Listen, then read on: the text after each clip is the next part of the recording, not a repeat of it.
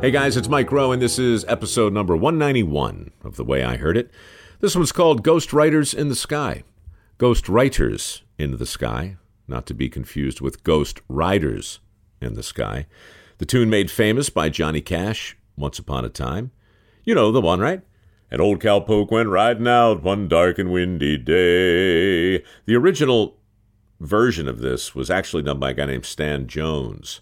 Upon a ridge he rested as he went along his way. Stan recorded it back in uh, 1948 or early 49, I think. When all at once a mighty herd of red eyed cows he saw. After that, Burl Ives did it, and then I think uh, Bing Crosby did it. Uh, Lawrence Welk recorded it. Finally, uh, got its way to Johnny Cash, and that's when I heard it. Plowing through the ragged sky and up a cloudy draw. Great tune. Has absolutely nothing to do with this podcast, however. We won't be talking about ghost writers today, but rather uh, talking with a ghost writer, a very accomplished ghost writer who you've probably never heard of because that's how ghost writers roll.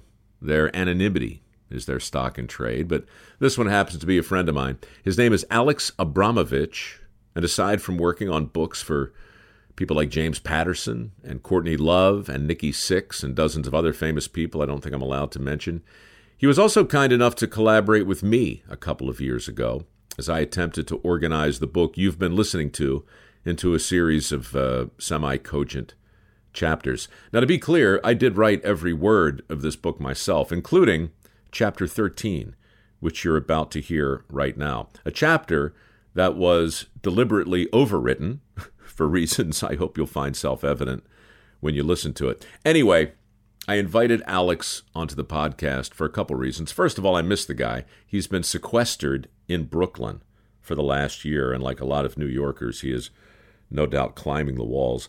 But he's also a really great resource for anybody who has ever wondered what it's like to write a book. If you think maybe it's something you'd like to try, you should listen to our conversation. He provides some really terrific advice uh, for anybody who has ever imagined what it might be like to sit down and try and put your thoughts onto a piece of paper. Invaluable advice from a ghost writer in the sky. it all starts right now. This is the way I heard it. Chapter 13 Call It What You Will. Peter stood dumbstruck in the doorway of his bathroom, searching for just the right word. Ghastly came to mind, followed in no particular order by gruesome, grisly, and graphic. There, on the bathroom floor, sitting in a puddle of his own blood, was Peter's uncle, Sir Samuel Romilly. Moments earlier, the two men had been in the study, going over the treasure house Peter had been working on. Then Sir Samuel had risen from the couch, walked into the bathroom, picked up a straight razor, and dragged the blade across his throat. Dear God, cried Peter as he ran to Sir Samuel's side, what have you done? The answer was self evident. Samuel Romilly had severed his carotid artery, along with his windpipe. Heartbroken by the death of his beloved wife, which had occurred three days earlier, the poor man had entered a state of bottomless grief. Or was it something more than grief? Despair, perhaps? Devastation? Despondency? Call it what you will. The mental anguish had been more than Sir Samuel had been able to bear, and Peter could only watch as his uncle tried to scribble his final thoughts onto a piece of bloody stationery. My dear, he wrote, I wish. He couldn't find the right words. He sat there, instead, staring at the blank page, bleeding all over the bathroom floor.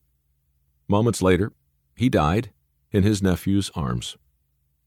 Peter was no longer dumbstruck.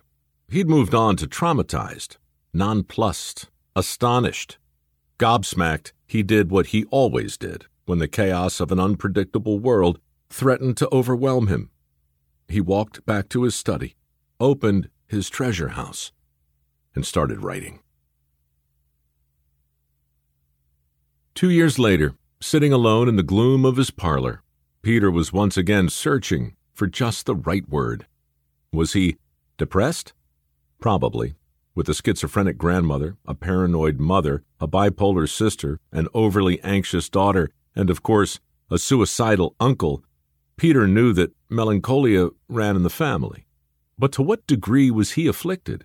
Was he disheartened, or merely down in the dumps? Was he disenchanted, dismayed, or demoralized? Would he succumb to the same darkness that had claimed his uncle? Call it what you will, but as Peter pondered the precise nature of his malaise, his ennui, his languor, and lugubriosity, he couldn't help but notice that the wheels on the carriages passing by his window appeared to be breaking the laws of physics. At least, that's how they looked through the slats of his partially opened shutters. Interesting. After much observation and careful thought, he concluded that his eyes were retaining an image of the spokes for a fraction of a second after the slats in the shutters had interrupted the rotation of the wheel, thereby creating the illusion that the spokes were moving backward. Hmm, that wasn't just interesting, that was intriguing, titillating, maybe even beguiling. Call it what you will. Peter was definitely onto something. So once again, he reached for his treasure house, which was considerably thicker than it had been two years earlier. He began to write a detailed analysis of what he had just observed. He called it Explanation of an Optical Deception in the Appearance of the Spokes of a Wheel Seen Through Vertical Apertures. Not exactly the title of a bestseller, but then Peter wasn't writing one. He was just trying to make sense of the chaos in an unpredictable world. The result? Hundreds of scholarly papers on countless natural phenomena. In this case, a detailed explanation of the defect in the human retina that came to be known as persistence of vision, a principle that explains the illusion of motion, a principle that led Peter to fabricate a prototype, a prototype with a shutter similar to the shutter that hung in Peter's parlor, and an aperture similar to the window from which his shutter hung. Now, I suppose I could just say, that's the way I heard it, and direct your attention to Tinseltown, where the name of the man most responsible for creating the motion picture camera is honored today with a star on the Hollywood Walk of Fame. I could, but I won't, because ironically, or perhaps paradoxically, or better yet, unjustly, Peter's name isn't there. Nor is it in the halls of NASA, even though Peter invented the slide rule, a mathematical breakthrough that enabled us to get a man on the moon. Nor is it on the aquifers of London, even though Peter did find a way to purify England's drinking water. Nor is it on the facades of hospitals even though Peter was primarily responsible for the development of general anesthesia. Peter's name isn't on the cover of the Encyclopedia Britannica, though hundreds of scholarly papers he wrote on countless natural phenomena can be found therein. No fewer than 300,000 words written by Peter, words that helped explain the chaos of an unpredictable world. The point is, we don't remember this prodigy, this polymath, this pansophic for his incredible list of accomplishments. We remember him for his incredible list of words. Specifically, the list of words he compulsively compiled to combat the depression that perpetually plagued him. Words whose early assemblage began as a unique form of therapy, but whose ultimate congregation went on to become an eponymous compilation of rhetorical replacements that went on to sell no less than 40 million copies over the next two centuries. I refer, of course, to the indispensable directory of dialectical determination that was destined to dramatically increase the word count of every term paper that's ever been written, authored, or penned, while helping millions of aspiring writers prove conclusively that alliteration almost always annoys. I'm talking about an unparalleled linguistic lineup of syntactical substitutes, a crucial compendium of etymological options, a singular source of all things synonymous. conceived in serendipity and dedicated to the proposition that no crossword puzzle should ever go unfinished. Call it what you will. That tome on your bookshelf wouldn't be there today but for the grief stricken uncle who died searching for the right words, and the melancholy nephew who never stopped collecting them. A remarkable collection that Peter Roget called his treasure house, or, if you prefer Latin, his thesaurus. A while ago now, on a flight to Baltimore, the same flight I'm on now, in fact, I stumbled across an Atlantic article about Roget. It was not what you would call complimentary. The article was written by Simon Winchester, who's worked on various documentaries for the History and Discovery channels. I've had the pleasure of narrating a few. Winchester wrote a terrific book, too, about the making of the Oxford English Dictionary, The Professor and the Madman. I'd recommend it. In fact, I just did. But I was surprised to find that Putting it mildly, or gently, or reticently, Winchester was not a fan of Roget's thesaurus. In Winchester's view, Roget did more to discourage good writing than encourage it. According to The Atlantic, good writing has little to do with finding the right word and everything to do with the brave employment of the words that one already knows. Our literary powers are born, Winchester wrote, not out of banal and mediocre suggestion, not out of lexical shopping lists, but out of passion, thought, and intensity of feeling. Is Winchester right? Beats me. With or without Roget's help, I wouldn't know how to write novels. I wouldn't know where to begin. But I do write these stories, and from time to time, I must confess, my search for le mot juste compels me to consult the innumerable and countless multitudinous and myriad, infinite, incalculable, and unnumbered possibilities that Roget's affords. In fact, I did when I wrote Roget's story, which begs the question was the tale really diminished, lessened, minimized, or smallened in some way when I started to lean on that linguistic crutch? What about my captain up there in the cockpit? Is he cheating me out of an honest flight by relying on the autopilot? By the same token, did I cheat on my taxes this year by relying on the succor and support of a little machine I call the calculator? Whatever the answers are, good on you, Simon, for protecting the integrity, the probity, and the sanctity of the writer's craft and profession. But let's hear it too for those who have pulled themselves up by their own intellectual bootstraps, while conceding that sometimes it's okay just to ask for some help.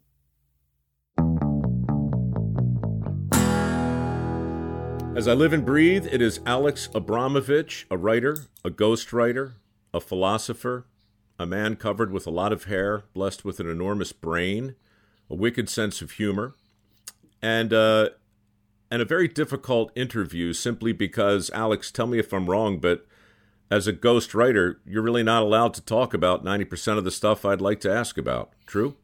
Yeah, but that leaves a juicy 10%. So we, we, we might not plumb the depths that Oprah Winfrey, you know, plumbed last night with her subjects, but you'll get something out of me, I bet. When it came down to Oprah or you, honestly, we flipped a coin. I mean, it was that close, but in the end, we just thought for the kind of interview that we want to bring to the listeners of this podcast, there's there's really only one way to go, and that's AA, Alex Abramovich. It is great to see you again. You, are you okay? Everything good? Yeah, every, everything's good. I made the same decision with you. It was down to you or an Oprah, and I went with you. so we're muddling through. I'm not even sure how to talk to you about uh, what I went through a couple years ago putting this book together. It was nothing like I imagined. Uh, I appreciate your help on it. I would have mentioned you more in it had I had my druthers, and I would have started with the crazy convoluted map that you put together that showed the connections between the stories I had written and the possibilities that could become this book. So, was that part of the plan, or were you just completely making stuff up as you went? And be honest, how how difficult am I to collaborate with? You well, that's a difficult question to answer because the truth is that it was maybe the best professional experience I've had, and you were pure pleasure. But there's there's not much of an audience for that sort of thing.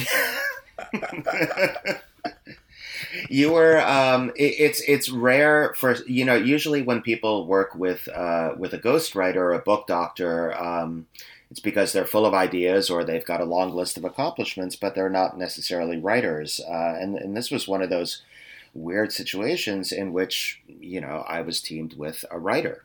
Um, I don't know if you knew it at, at the time. I think you had your suspicions that maybe you were a writer and just didn't want to admit it to yourself so in my experience, what, what ended up with us is it ended up looking much more like a, a writer's room than a, you know, than some of the collaborations I'm used to. And that, that was tremendous, tremendous fun. It was fun. You know, it was fun because I, I don't fancy myself a writer. I love to write. And as I told you, I think on the day we met, my, my biggest fear in trying to write a book was to screw up my hobby. And I didn't want that to happen. But um, I also didn't want to mail it in. And as we've discussed ad nauseum, shortcuts lead to long delays. You know, if you're going to hire a ghostwriter, logically, what you ought to do is let that person write your book, right? Talk with that person, collaborate, and then just go away and let that person do what they do. But I, I couldn't do that, but I still needed help. No, you sure you sure couldn't do that. would not stay out of my way for a minute. well, but you know what? I mean, it, we, I, I'm glad now that some time has gone by. You look back at it and conclude that by and large it was not only fun but rewarding. Um, in that way, it, it was very much like a microcosmic version of Dirty Jobs. Dirty Jobs was hard work and for a long time, I didn't realize how much fun I was having. Uh, but enough time goes by, you look back and you realize, oh, it's not what I thought it was. It's different and better and surprising. And most every decent thing I've ever worked on has a component of that to it. I want to ask you what is more rewarding to sit down and write your own book, as you have done, Bullies: A Friendship, terrific read, or sit down with somebody like a I'll bleep this out if I'm not allowed to say it, but like a Courtney Love or a Nikki Sixx or some of these other people you've worked with, is it more gratifying to help them get their vision on the page or your own? It's a good question. I mean, it's it's it's more gratifying in, in some ways to work with others. It's certainly more fun and less lonely, but also you know it, it takes it takes a lot of the pain away, and it, and it takes you're, you're not sitting there like like you do with your own work, poring over all of the mistakes you made and all the things you'd have done differently. Um, I always think of John Lennon. The second guessing, dude. Yeah. The second guessing, right? Mm-hmm. I mean, it either makes you better or it destroys you. What is it most likely to do, in your opinion, given those two? Well, I, I mean, in, in, in my limited experience of one, what it forces you to do at a certain point is learn how to let go. Otherwise, you you know you you lose your mind and you let the thing be what it is, which, depending on how you look at it, is either a, a, a broken ver- a, a, broken pale version of what you hoped it would be, or something that surprises you and hopefully, you know, delights you. And and w- one thing that I'm pretty sure I know about writing is is that if you have the capacity to surprise yourself while you're doing it, you might be able to surprise and delight the reader. So, to a point, you want to not know where you're going and you want to leave room for as much room as possible for for happy accidents. Um, and as long as you know that, Alex, forgive me, but yeah. that's but but that, I, am sorry, but if you're going to hit me with with that, that level of wisdom and insight, yeah, too wise. Well, it's very wise, but no, no. Look, I've been saying a version of that all of my life. The my favorite comedians are not the ones who try to make me laugh. They're the ones who amuse themselves first and foremost. My my favorite writers uh, I, give me the sense, maybe it's just imagined, but it's the sense that they're writing to please themselves. Likewise, singers, any artist, right? If if job one is to satisfy them, it makes it easier as somebody in the audience, I think, to go along for the ride. Maybe. Yeah, I mean, I, I, I would hope so, but also to, to, get to that point where you're you know you're riffing at light speed and and uh, and delighting yourself, or doing what Eddie Van Halen could do with a guitar. I mean, what what the audience isn't seeing is the is the I mean, forget ten thousand hours. It's it's hundreds of thousands of hours of intense concentration that it takes to be able to leave all that at the side of the stage and go out there and and perform. One of the things that I like about writing is that it, it's it's super performative. That's all that it is is a performance and an experience you try to give the reader. But the other side of that is you have a certain degree of control that you might not have if you were actually physically standing on stage. Not a certain degree of control, total control total control. But as you were saying, only up to a point because you, you total control up to the limits of your own capabilities, which are not infinite, right? Of course, but in a relative world, if you're a writer, um, you know, you get all the credit and you get all the blame. It's you. You know, even if you bring in help, it it doesn't matter. That that thing between the two covers, once you once you let it go, as you said earlier, it's not unlike the baseball that the pitcher releases. It's gone. It's out there, and it's going to stay out there for time immemorial. And whether you got it right or whether you didn't, whether you said what you meant or whether you fell short, it's all there forever. And that awareness, I think, for me anyway, and I bet a lot of other people, you know, knowing that can can paralyze you or it can get you off your ass and get you busy. It just depends on what kind of cards you were dealt and how you play them. Well, I, I would agree with that. And I would also say, to answer your original question, that when, when you look back on it, writing for yourself or working with other people, one of the differences there for me has been when I look at my book, the piece that I've made with that is that's the best book that I was able to write given what I had to work with and my abilities at the time. Um, and I'm not mm-hmm. being modest. I just that's what it is for for better and worse. And I'm happy with it. I like that book. I hope other people like it. But it's a lot easier for me to look at, you know, your book, which which I had my hands in that too, and say that's a good book. That's a great book. I'm really happy to give that to somebody for you know christmas or father's day. It's it's easier for me to to accept that and live with it partly because it's you know your face on the cover and not mine. Um, but it's easier to take pride in in a way if that makes sense. It makes complete sense. You know one thing we can talk about if, if, if you want that's a little bit to the side of your question is i only know one other person who does what i do Dan Piepenbring, who you've spoken with mm-hmm. yourself, who uh, helped Prince, well, was going to write Prince's memoir, helped Prince write his memoir, and then three months into that process, Prince died, and Dan ended up producing a, a very good book that wasn't a memoir, but you know was the closest we'll ever come to having Prince's memoir. So Dan and I get together sometimes and talk about this very weird work that we do, and and none of us came up through the ranks of ghostwriters, and I'm not sure that there there are such ranks.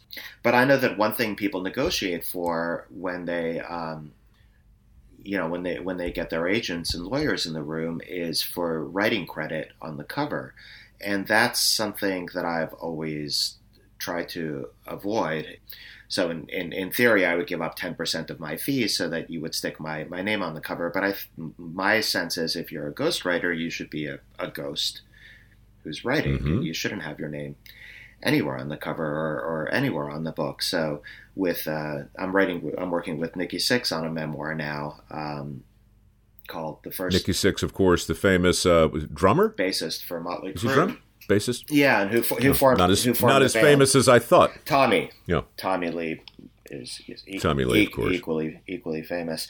But Nikki, uh, whose birth name was uh, Frank Feranna, we're telling the first the story of the first 21 years of Nikki's life, which which carries him up to um, to him changing his name to Nikki Sixx, and uh, and right before forming Motley Crue, and 40 years ago now, hard as that is to believe, and uh, you know, that book, if all goes right, will be called The First 21 by Nikki Sixx and Frank Feranna. And, and that makes me happy because it's funny, even if only a few people get the joke before they've gotten to the end of the book. Sure. Um, you know, Courtney Love's. Back to credit for a second. Yeah. Back back yeah. to credit because that's too important to gloss over sure. too, and and it goes right to the heart of this. You know, I always say, in my industry that the only time people move faster in Hollywood than when they're trying to get away from the blame is when they're trying to go toward the credit. You know, I argued for years, and really, I don't, I don't see myself as a particularly uh, self-absorbed person. I, I am to a degree, but it was important to me to to see a created by credit on dirty jobs because it was my idea, you know, or so I told myself. In the end, I stole it from George Plimpton and Studs Terkel and you know a bunch of other guys. There are no new ideas, but but in this community of ghost writers, and I know there are many, in this world where nobody's really allowed or encouraged to take credit, who's the best? Who's the best ghost writer you know of? And can you even say who he or she is? Well, I mean, you, you, are allowed. There are plenty of books I could pull off my shelf that will say, you know, Aretha Franklin with David Ritz. There's a guy named David Ritz who lives in Texas who who writes every other book by a musician, and uh, he's a good writer. I think the gold standard is uh, Andre Agassi's memoir. Mm. The first time that I ghost wrote anything ghostwriting's a weird word for this. It wasn't quite ghostwriting, but the first time that I worked on a book that someone else had their name on it, uh, I did a couple of books for James Patterson, who had never done a true crime before. He had done his thrillers. And those thrillers are great, but there were a couple of true crime books that I worked with with Patterson and I, I didn't know how to do it and what i didn't know at the time was that there's really no way to do it. You just do it like so many things. So i went and i mm-hmm. read andre agassi's memoir which i will say is phenomenal that he co-wrote with a sports writer whose name actually is not on the cover for related reasons to mine. And i think i might have got my idea from there uh, where i read in the acknowledgments andre agassi said i didn't write this book. This other guy wrote the book and he didn't want his name on it and I thought that was classy. It's so class. And look, the interesting sidebar. I I got off the phone two weeks ago with Andre Agassi, who called regarding our foundation and wanted to get involved. And it was really interesting talking to him and hearing you now say that a guy as competitive as him, and as you certainly know in that world, you and I might think we're competitive. We have an understanding of what competition means, but at that level, I don't think it's anything the average person can relate to. It's so important for an athlete at that level to give credit where it's due and to recognize it when he sees it.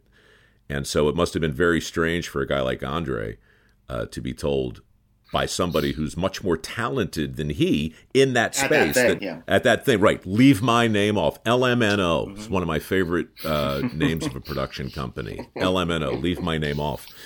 But I just think it's so interesting what you do. And also, Alex, the reason I wanted to talk to you, and part of the reason I hired you, was because I got the sense very, very early on, you you are a tortured artist, and I say that with respect, but you're also a tradesman you, to me, you approach the craft of writing in a very similar way that my granddad approached building a house, and that a lot of other tradespeople I know look at a job. You know, you're a workman, and and and, and I, I don't say that with any insult either. It's a it's a great combination of tortured artistry and and brute diligence. You're a diligent man and you're a diligent writer. And I just think that a lot of people don't think of writing in terms of a craft or a trade, they see it as a talent. And if you have any thoughts on that, this would be a perfect moment to share them. Talent doesn't hurt. I mean, maybe until it does. It only takes you so far, and then you know you, you need other stuff. I'm, I'm not sure how talented or creative I am. Um, I think I have a natural advantage in that my father is an engineer and my mother was a musician, and to a certain extent, I have those things mixed up in me, so I can you know play scales and make things sound pretty. Uh, and and I'm also very interested in making sure that whatever I make is structurally sound and, and a weight bearing structure. So I'm always, you know, stress testing my sentences and my mm-hmm. paragraphs and my chapters and are are the is every word carrying its own weight in these in this sentence. Um, but I, I, I mean, I'm flattered by the craftsman comparison. I, I think if, if, if what I do is build good tables and good chairs, there's there's nothing more that I want, and and and if anything, my ideal for those tables and chairs is going to be shaker furniture, where it doesn't have and doesn't need too much ornamentation. You know, it just that's right. It is the thing that it does. You said you said something earlier. You said a couple of uh, quasi memorable things, uh, and I actually jotted this one down because I thought I thought it was terrific, and it goes to the tradesman beat. You said, Mike, when you're writing these stories I can't tell you how to do it, but you'll know it when you do it.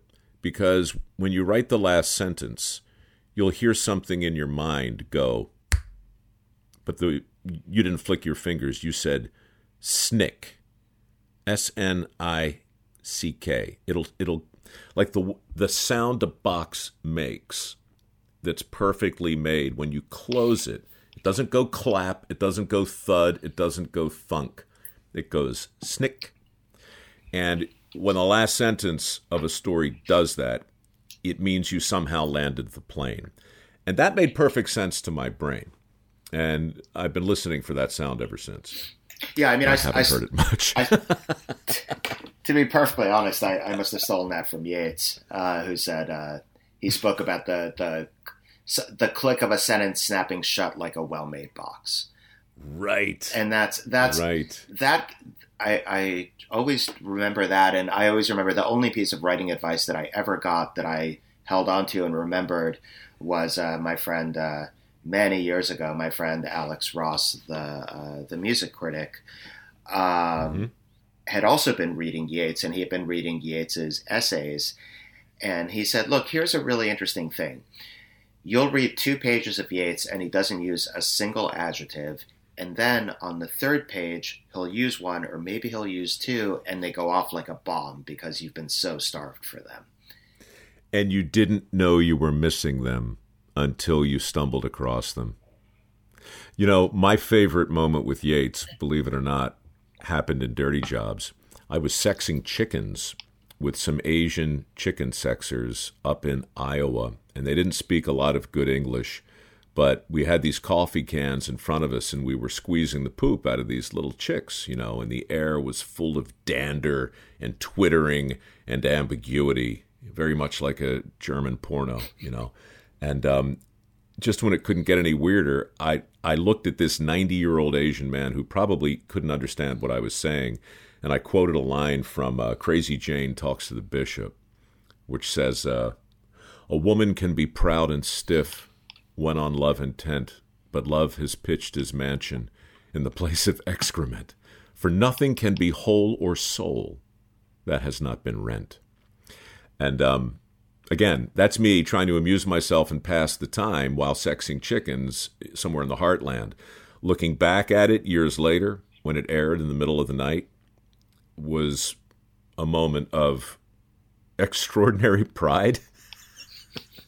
because it all it went snick all of a sudden between a, a language I didn't quite understand, the dander in the air, the tittering of the baby chicks, the coffee can filled with their excrement, and Yeats, the world started to make a little bit more sense. Isn't that beautiful when things come to come together like that? That reminds me of something Larry Flynt, the late lamented Larry Flynt, the publisher of Hustler, who just died.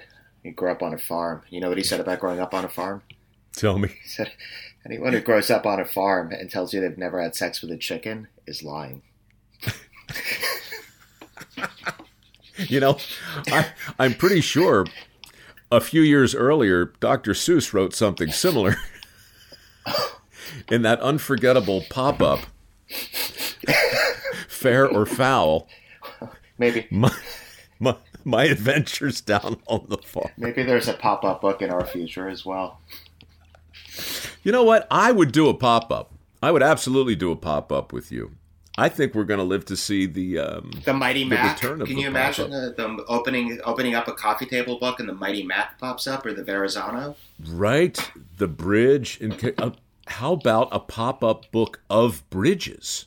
Wouldn't that be amazing? It'd be unbelievable. Now it'd be thick, but every time you turn a page, a miniature bridge appears, and under it is either an epic poem about engineering or building, or just some straight up biographical information about the uh, construction of the structure. That would be amazing. That'd be amazing. But bridges are sort of a through theme in, in your book, aren't they? We've got the Mighty Mac, we have the Brooklyn Bridge, the Golden Gates in there as well. the Golden Gates in there as well. I'm, I'm, I'm, I can see looking out my window right now. I can see the Brooklyn Bridge, and if I turn that way, I see a wall, but behind the wall is the Verrazano.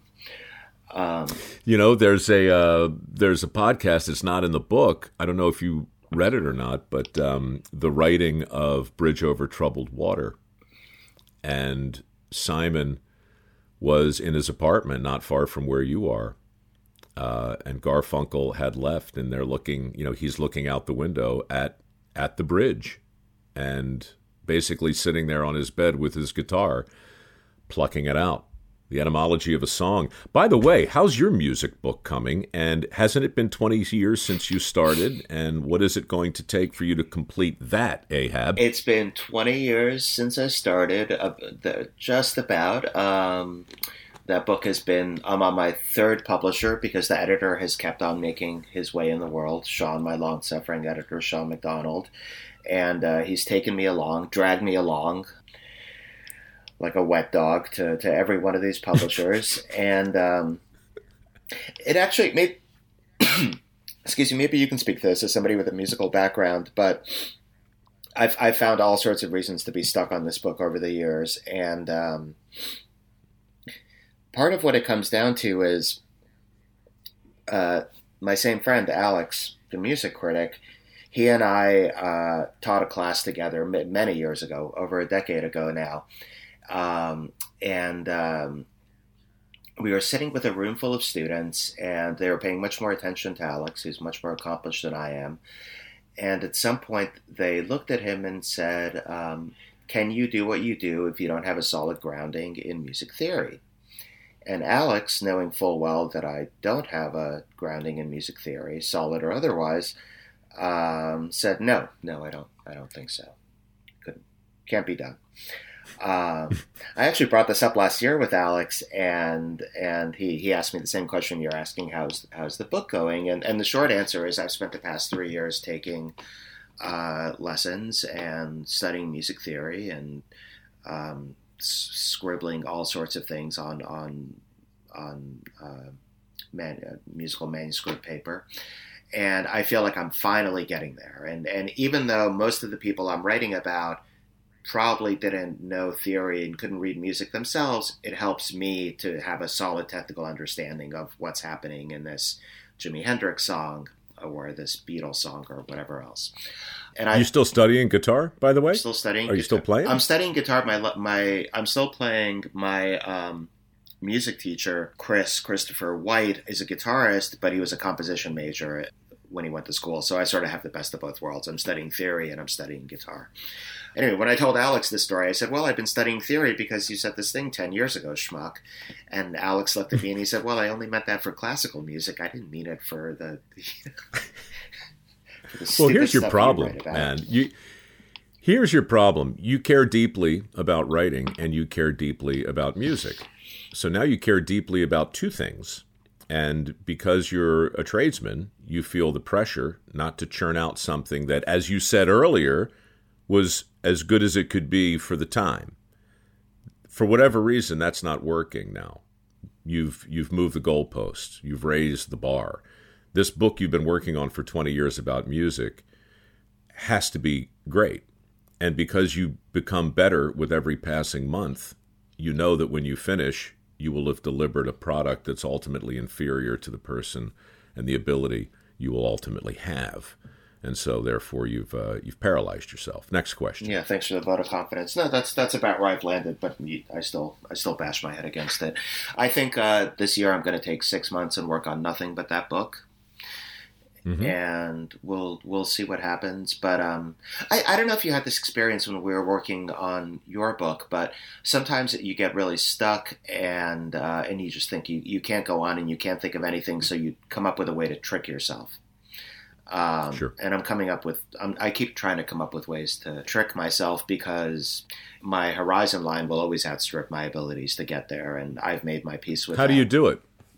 What's the trick? well, with that book, I, I don't know because I, I haven't solved it yet. Um, well, I'm I'm just thinking like for me, there are times when I'm desperately trying to remember something, not a tangible thing, not necessarily a date or a person's name or anything that specific, but an idea that I had, a notion, right? And when you can't get your hands around the notion, and you knew it was a good notion, you know, it's a hinge, right? That's going to either hold a chapter together or it's important and it's out of your reach. I find that trying specifically to focus on that is the absolute worst thing I can do. The only way notions that get away ever come back is when you kind of creep around the edge and try and remember a thing that might have been happening contemporaneously when you had the idea or a person that might have been with you and you you know you just have to get close to it and then your brain will either find it for you or it won't but but there are a lot of tricks out there i don't know many i know a couple but i'm sure you must have forrest gumped your way like for instance if you were to pick up that guitar behind you right now and play a little bit as we talk would it enhance or detract from our conversation? Do you find that when you're doing two things at once, each one becomes less efficient, or does, or do they both become better? Well, one thing that's nice about guitar, and it's sort of my meditation, is that I'm really only doing one thing when I play guitar. When you're writing, you sort of are doing 10 things at, at, at once. So it's hard to, mm-hmm. you know, I, I like jumping between two writing projects. You get stuck on one, you jump tracks and work on the other. But um, I guess my version of coming at a thing from the side, maybe a metaphor that, that may or may not be useful, is uh, is you know shooting and target practice. Just shooting at a target with a rifle is you can aim it, but um, if you're still tense when you pull the trigger, you're going to go wide of the mark. What you have to do is is aim, breathe, go slack to a certain extent, and then and then fire. Um, all, all the prep work that goes into the aiming will inform your shot, but it's also the, the relaxation that will guide the bullet. And in writing, I also feel like there's all this this this tension that goes into it. But if that tension translates into what you're writing directly, it'll come out stilted and uh, stillborn. So you have to find a way to relax, to trick yourself into into being as being loose, staying loose. Mm. So um, it's a little bit Look, like James Brown. You got to be totally loose and totally tight at all times. Right. So much of it is a dichotomy. You, it's like when you talk about technique, especially if you're a performer, a singer. You know, technique is everything. Technique is a thing you have to fall back on, and if you own your technique, like Nikki Sixx, then you can forget it. And when you forget it, well, that's when the people in the audience become comfortable because nobody wants to see your technique. They want to see your artistry, I think. And look, in my little weird world, uh, that was certainly the case with Dirty Jobs and everything I've ever worked on. Nobody wants to see a host working too hard to host. Nobody wants to see an actor acting. They nobody wants to see a a, a singer composing or you know it's it's hard to articulate it but it's like you have to forget the technique, but not until you've mastered it. Mm-hmm. And so, I mean, what is your advice? There are people listening to this right now who think they can write. Some are wondering if they can write. Some are certain they can. Some are sure they can't. How do you actually find out if you've if you've got that thing?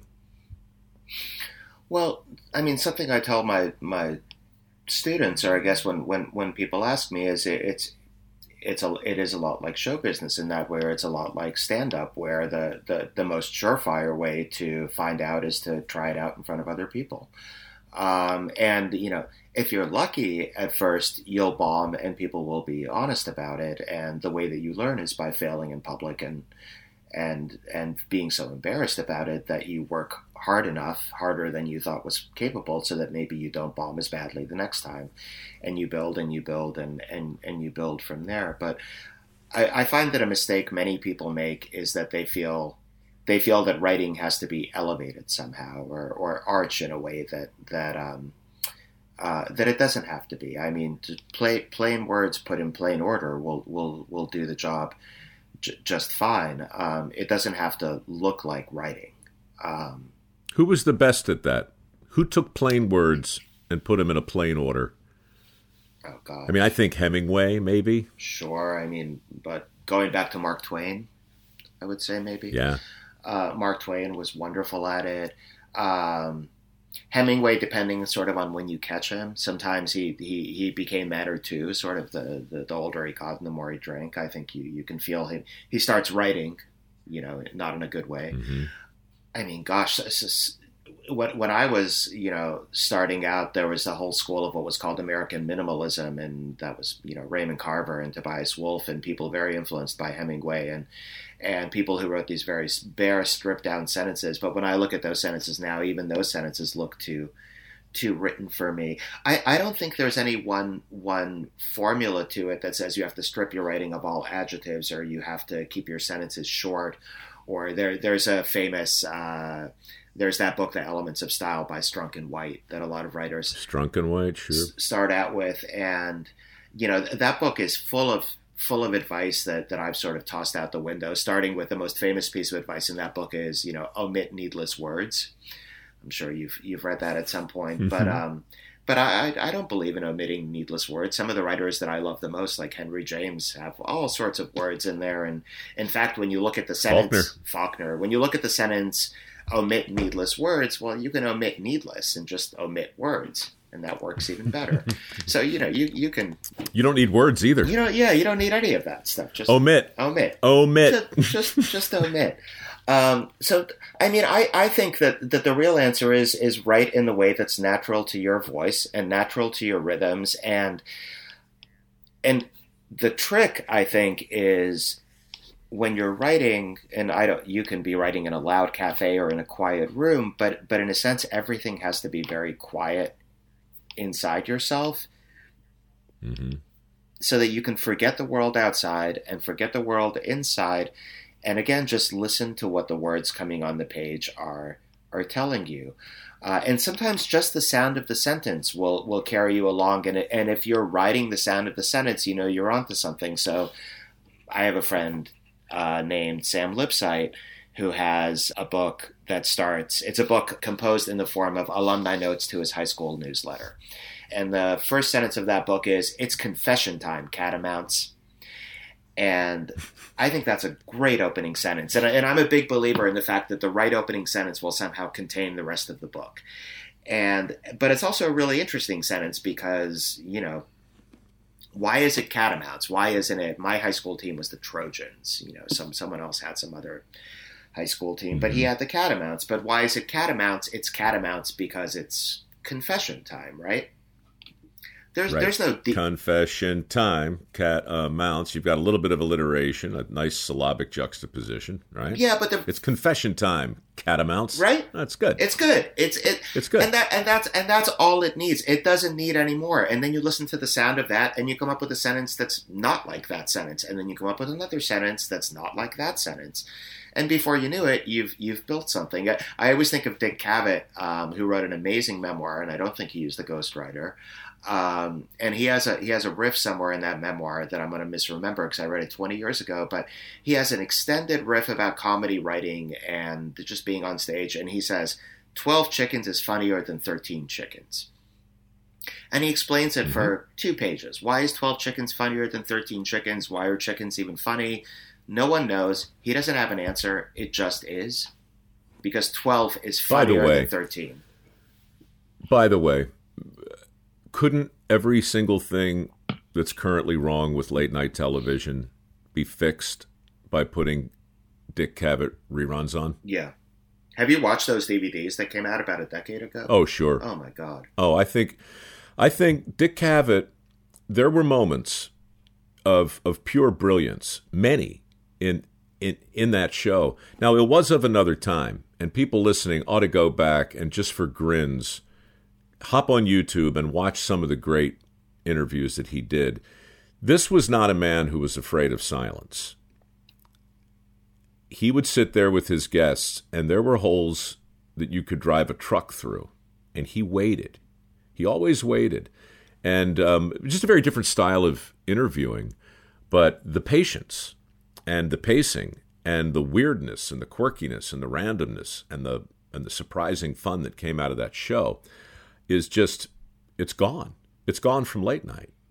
And uh, he's one of the most underrated interviewers, I think, to do what I do anyway. And also, I think a, a, a great, actually, physical comedian. If you've seen him do some of those, um, he does an amazing monologue where he they've just gotten a, a, a tape recording machine that lets them run run a segment backwards and he does a segment involving spinning plates and all sorts of acrobatic stuff and he actually does right. it and he does it backwards live so that when they flip it he's doing it forwards and uh, you know the guy was a pommel horse champion yeah, right. Like, of course he's a gymnast. Inter- of course he's a gymnast. Right. Why wouldn't he be? Have you seen his interview with Lester Maddox by any chance?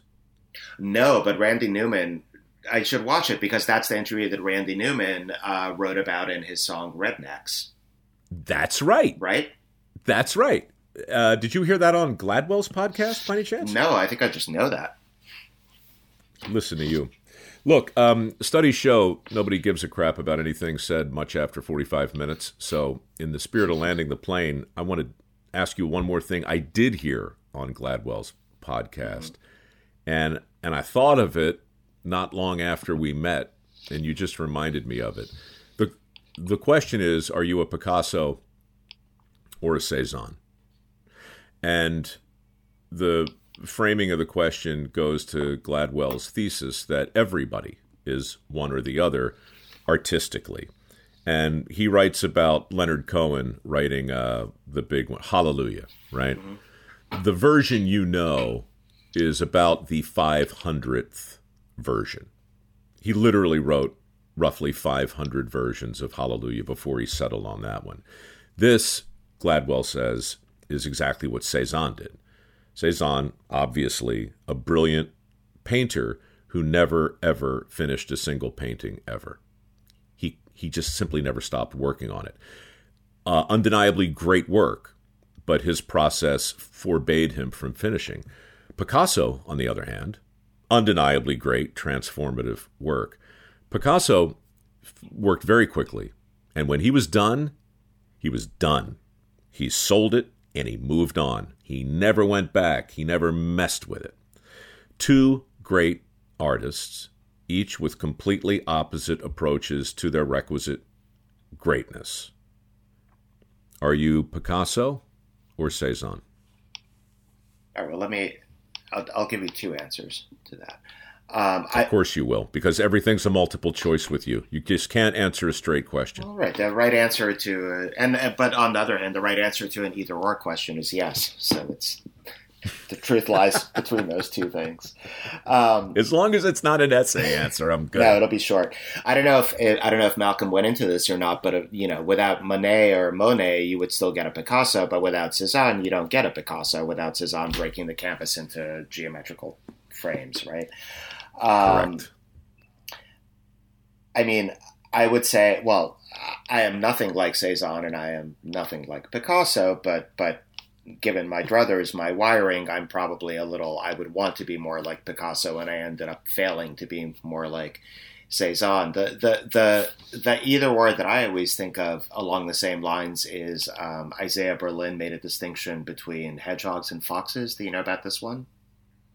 no. He was he has an essay about Russian novelists, and he says, uh, and he's he's riffing on uh, on an old Greek fragment of poetry, and all the Greek fragment says is the hedgehog, the fox knows many things, but the hedgehog knows one great thing. well, there you go. Are you a generalist or a specialist? So, so but, are you Picasso or you say so? Berlin says that Dostoevsky was a hedgehog who thought he was a fox, and Tolstoy was a fox who thought he was a hedgehog. So I always think of that and think about the ways we trick ourselves into answering these questions for, for ourselves. Let me ask it in a slightly different way, and this will be my last query. You you walk into a Barnes and Noble. In my example, I assume they still exist. In real life, I have no idea. But there you are, and you go to the uh, the shelf and you find your book, your terrific book, Bullies a friendship, and you pull it down and you start leafing through it and you read a paragraph or two, is your first thought, I'd love another stab at that? Why did I do it that way? Or is it, okay, that's as good as it could have been at the time. All is right with the world. Yeah, that's I didn't write that book. Someone else, somebody who looked like me and you know might have weighed a few pounds less, wrote that book. Good luck to him. Right. I wonder what happened to that guy. he's he's being interviewed on a podcast called The Way I Heard It. Not, That's what happened. Not by him. Oprah. Hey man, pick up one of those guitars for me and play a little uh, outro music. While I thank everybody for listening and remind them that uh, my book, in its audio version, can in fact be picked up wherever you listen to uh, audio books. It's called The Way I Heard It, and it exists in part because my friend Alex spent a few uh, boozy evenings with me saying, Hey, what about this instead of that? What about that instead of this? Those are the questions a good collaborator will pose. And as I thank him for coming by once again, I will remind you that uh, life is short and weird, and sometimes the only the only way to figure stuff out is to come at it from an odd angle. Whether you're Picasso or Cezanne, or whether the soundtrack in your mind is a guitar or a harmonica. There are many soundtracks out there, my friends, but there's only one Alex Abramovich. Good to see you, weirdo. Good to see you, Mike. See you soon. Thank you. Adios.